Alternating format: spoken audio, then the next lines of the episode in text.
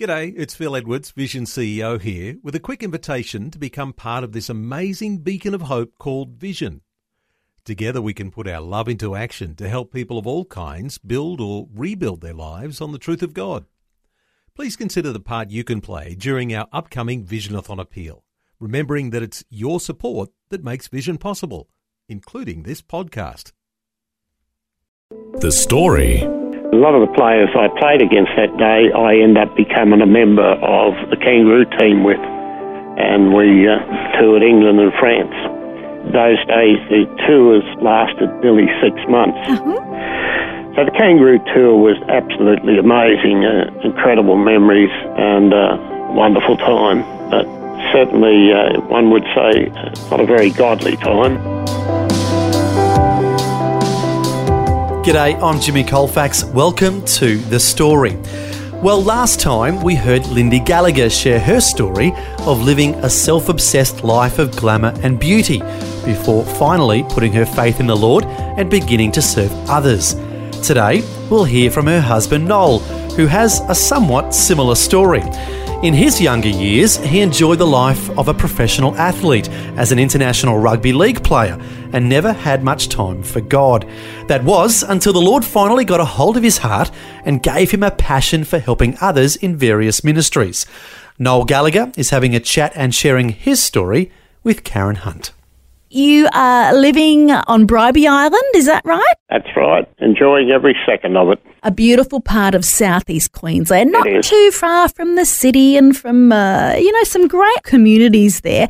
Tell us, Noel, your early days. I mean, you started out as a professional rugby league player. When you were a kid, where were you born and bred, and was rugby always a part of your world? Yes, well, Wynnum in Brisbane, well, actually, Lindum, uh, went to Wynnum State School and Wynnum High School, and rugby league became part of my life at an early age. Uh, rugby league in winter and cricket in summer, like most boys of my era. Interesting in that in my earlier days, I was diagnosed. I thought uh, polio um, uh, epidemic had swept through in the late 40s, and uh, I was um, crippled up a bit. I couldn't seem to walk, and uh, so they thought I had polio. But it wasn't discovered until many years later in my football career that I had a disease called osteochondritis dissecans, which affected the way I walked and the way I ran and everything else. So I sort of hobbled around a bit. So by the time I was 14, rugby league was, seemed to be my whole world, and uh, I ended up playing for Queensland schoolboys and in front of a then massive crowd at the exhibition ground in front of a test, won the best and fairest on the ground. So from there on in, all I dreamed of being was uh, a rugby league player. Well, nothing held you back then, hey, physically?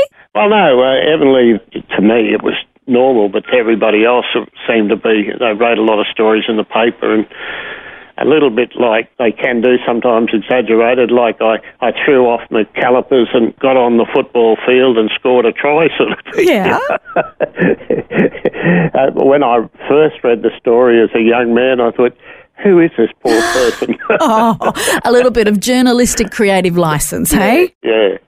But it is a disease that's affected me all my life, yeah. So, other than football, were there other things that you were involved with, things that you were good at, or things that you enjoyed? Well, yes, cricket, uh, sport, I, um, long distance running, everything. I just, uh, my life was all built around that. And my mother and father, they never missed a game of football that I played. And uh, Noel, tell us a little bit about your family. Your mum, your dad, siblings. Were you born into a family with a faith or, or not really? Was church and Christianity a part of your world? Tell us. Well, yes, uh, my mother, uh, she was only a very short woman, but my father, a very tall man. And uh, he'd had a terrible experience as a kid in what they did in those days, the Gallaghers. Uh, there was eight boys, and he was selected to be a priest, uh, to study to be a priest. And anyway, as an altar boy, he, he'd evidently been molested by the priest. Nobody understood it those days. He ran away and became a real rebel, and uh, he thought there was no God, and if there was a God, he was somebody he didn't want to know if that's what life was about. So he he watched over me, uh, wouldn't let me join uh, scouts or anything like that anywhere where there was men in control. Mm-hmm. But my mother used to sneak us off to a little house at Lindum in Brisbane Yeah. where we, we had Sunday school, and she was a believer. And uh, as I said, with the uh, football, um, where I played for Queensland the very next year, I'd gone forward at a Billy Graham crusade Uh-huh. in the same spot Yeah. and accepted Christ into my life, and uh, that became sort of dormant as my life went on because football became such a big part of my life, rugby league and that sort of community. So church dropped out of my life um, as I grew older, and um, but there was always that bit of a prayer under the blanket, you know, uh, of a night, like a bet each way, you know. Well, if there is a God, I better say something to him, you know. Noel, what was it about that particular night at the Billy Graham Crusade? What was it that flicked your switch and encouraged you to actually go forward and make a decision? Well, I think, like many people, the Billy Graham Crusades or any big crusades, most of the people that went them had been prepared in some format. You know, I mean, we'd had that Sunday school that we used to go to in a, a little old lady's house, and she had a great impact on my life. Mm-hmm. There was something special about her. But as far as accepting Christ into your life, Billy Graham's simple evangelistic message hit home and you realise that yes, this is something I need to do. Go forward and ask Christ into my life. So I, over the, the last fifty years, I've, I've seen the importance of actually making that decision. Some days there's a time when we just confess that decision, which solidifies things deep in our spirit, and it's something that I practice myself with people that that confessing the words has an impact in our life. I don't think it should ever be um, demised as, oh, well, I just said a few words. I try, when I'm maybe leading somebody to the Lord, I tell them the importance of making that confession. Noel, tell me, how did you get into professional international rugby league playing? And maybe what are some of your favourite memories with that particular season of your life? Well, remember, uh, there was no full-time professional rugby league players in that era, in the 60s. That didn't come in really until about the 80s. Uh-huh. Uh, but what was associated with being a, in the top grade of rugby league is that usually you got a good job somewhere and you'd get some compensation. Like I know when I was 18, I was offered contracts, but we all had jobs as well. So, Noel, what was your job at that time? Uh, driving a Coca-Cola truck. Okay. Yeah. So through the week, I was driving the Coca-Cola truck, and the weekend playing rugby league. I'd been transferred to Bundaberg, uh, where I went on to represent Bundaberg, Wide Bay, and Queensland. And uh, one of the most interesting uh, situations with it, we were the first countryside to win the state championship. They used to have a state championship league where you played Brisbane, Ipswich, Toowoomba, uh, North Queensland, Central Queensland, and all that sort of thing. And Wide Bay won it, won the state championship, which was quite amazing at the time. And uh, from that, I got picked to play for Queensland. Then the following year, the Kangaroo side. Well, what happened was that Australia come and played Bundaberg in Bundaberg, which was the first time an Australian side ever played a provincial town or Okay. ever play ever played another team in Australia outside of an international side. Yeah. So the whole of Bundaberg, they they uh, declared it a holiday, and uh, so we had this massive crowd out at Salter Oval to watch their local, as they said, heroes uh, play the Australian side. So that asking what a, a major point that was a very exciting thing. I was then uh, 19 years of age, so A very special memory. yeah, and of course the fellas that a lot of the players I played against that day, I end up becoming a member of the Kangaroo team with, and we uh, toured England and France. Those days the tours lasted nearly six months, and we played 28 games in England and uh, seven games in France, and then came back through Hong Kong to Australia. So the Kangaroo Tour was absolutely amazing, uh, incredible memories, and uh, wonderful time. But certainly, uh, one would say, uh, not a very godly time, but. Uh, I was just going to say, where was God in that picture for you personally? As I said, that quiet prayer under the blankets every now and again saying, well, you know, God, I'm, I'm not really behaving too well, but I hope you forgive me. You know, that's mm. that sort of uh, situation, you know. But in the meantime, living a life of, uh, of Riley, or worse. um, you know, we had parties every night.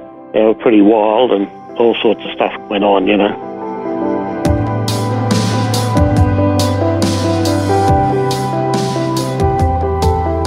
You're listening to The Story. Today, Karen Hunt is chatting with Noel Gallagher, who has gone from living a party lifestyle as a professional athlete to serving others as a chaplain. We'll hear how God gets a hold of his heart when we return. The Story. If this program has highlighted something you'd like prayer for, we'd love to pray for you. Call 1 800 Pray For Me. That's 1 800 772 936. It's a free call. Or text 0401 132 888.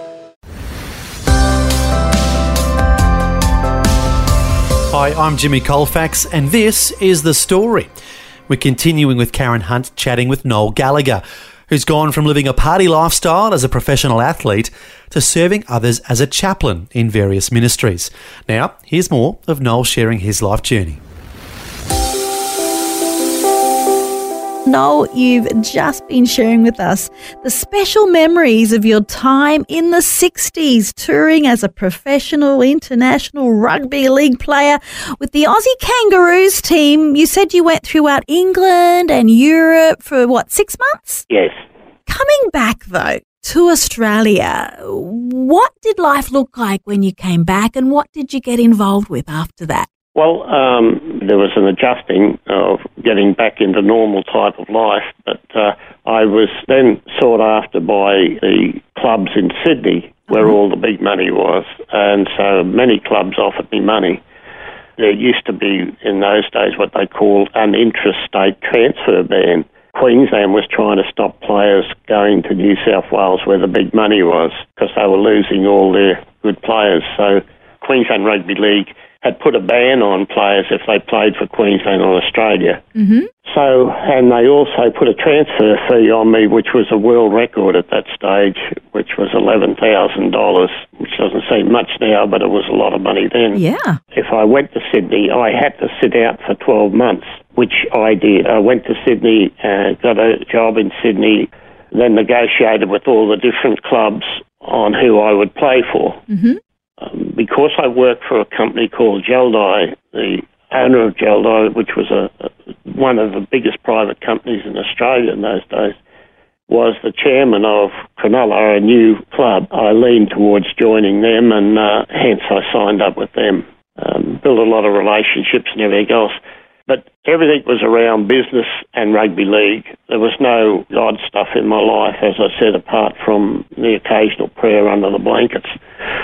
And so uh, life drifted on, and I just got very involved in uh, business. I became the Australian sales manager. This was in fur fabric materials and all that sort of thing. So that became uh, our major lifestyle. And then uh, I uh, went into my own business with another man. What type of business was that, Noel? We were in import business, yep. uh, importing uh, goods, and we were also, uh, before that, we were in toys. okay.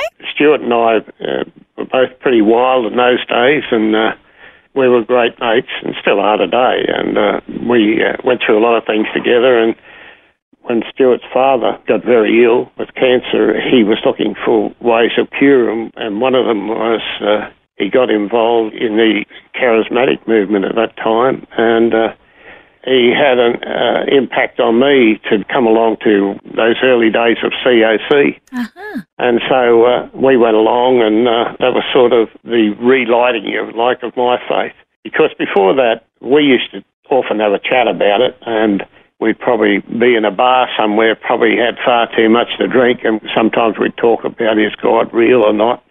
So all of those things, when you look back in the great network of God, you see how things get enlightened again. Look, we've done some weird and wonderful things, you know, in our early days of our Christian walk. We used to put all the bills on the table and put our hand on them and pray over them. And they'd get paid miraculously, and all those things you do in your uh, your early walk and all that sort of thing. And but as we matured, uh, Stuart went on to go over and do missionary work in India and everything else like that, and. Uh, I went on to be involved in a lot of uh, Australian stuff, and especially in men's ministry. Yeah. Yeah, that's how that evolved. You're talking about men's ministry. I am aware that you initiated breakfast groupings in pubs for blokes as a part of the Christian Men's Network. That was like in what, the early mid 90s, was it? That's right. Yes, we felt that we needed a common ground for the man in the street. You know, uh, churches, when often men had uh, men's breakfasts and things like that, um, it's very hard to get a bloke off the street to say, listen, come along to a church and have breakfast. So we started having them in pubs and clubs and all that sort of thing. Uh, we had men from all sorts of different walks of life giving their testimonies. You know, we got to the stage where we saw some remarkable change in men's lives. It was a place where they didn't feel uh, like they were walking into a religious experience. They felt like they could be comfortable just by the pure power of our, the testimonies of different men. They could be affected. So now, as the founder of Bad Boys Down Under, I'm aware that your motto is exactly what you're talking about at the moment. From bad boys to great men, you really have such a heart for the lost, not so much the saved, but for the lost, and especially the male species. Yes. Noel, how long were you actually an official prison chaplain for? Uh, about eight years, I think it was. Yeah. Okay, so eight years with the correctional services. Tell us more about Bad Boys Down Under. What is this club? What do you do and why? Well, in connecting it back up with the uh, chaplaincy inside the prison, we had tremendous, saw tremendous results of many men coming to Christ. Some of the most hard-nosed men, and uh, some that had really dreadful backgrounds and everything else like that. Once we'd introduced them to Christ, the most beautiful tool was the word for the day. And I would have had literally hundreds of men say, I think they've written that just for me. Mm-hmm. What they've written today was just for me. It spoke to me. And so I know that I used to take about 200 into Woodford Prison and about 100 into Arthur Gorrie Prison. And it was just a remarkable tool. You know, I see men just fed off it. And then um, we got to a stage where in jail we had, well, it became very difficult for the prison because there were so many men coming to uh, chapel and it became a security risk. And so they uh, really had to divide it all up. We had literally hundreds, and so we broke them up into small groups. And a lot of their feeding came out of the word for the day, and then they'd read the scriptures that were with it in the Bible.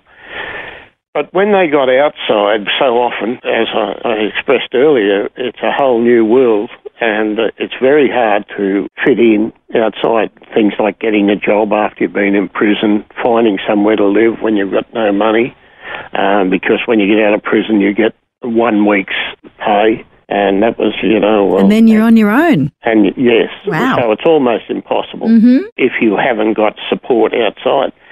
So the Bad Boys was a place where at least they could meet up and we could help. We had a, a number of uh, men. The Bad Boys sometimes might consist of eight straight men and two ex inmates. I remember one day we had 19 inmates and myself and somebody else, you know, but the word for the day was always a, a solid part of it. It used to be just a meeting. Then an inmate who'd done about 23 years in and out of jail found that the meeting was absolutely wonderful for himself. And he started to invite a lot of other inmates along. And he named it the Bad Boys. He'd say to the other fellas, the, this song came out at the time, Bad Boys, Bad Boys, what you ah. going to do when the law comes for you? And he changed it and he had it on his phone, his message on his phone, bad boys, bad boys, what you going to do when the Lord comes for Ah, you? What you gonna do when the Lord comes for you? Yeah. That's fun. And so uh, that's how it got the name Bad Boys. That was in about 2000. Yeah. And he was amazing. I mean, he still is amazing, but he's a guy that, you know, addicted to drugs and, and all sorts of problems and everything else. But his testimony and witness to other inmates was that without Jesus, we've got no hope. Hmm. He nicknamed it the Bad Boys, and, and when we went on to run other things like Picnic in the Park, where we had like literally scores of drunk people and everything else. He was amazing. He would be able to go in and get them out of their drug houses and everything else and get them along so they could hear the gospel. And many of them, even today, still remember those days because we used to get families there and we have kids' games and all sorts of things. So Bad Boys went into an area where it touched families, and uh, even the mayor at the time uh, in Caboolture here one day visited with a whole lot of presents, and she said, uh, "This is just an amazing event."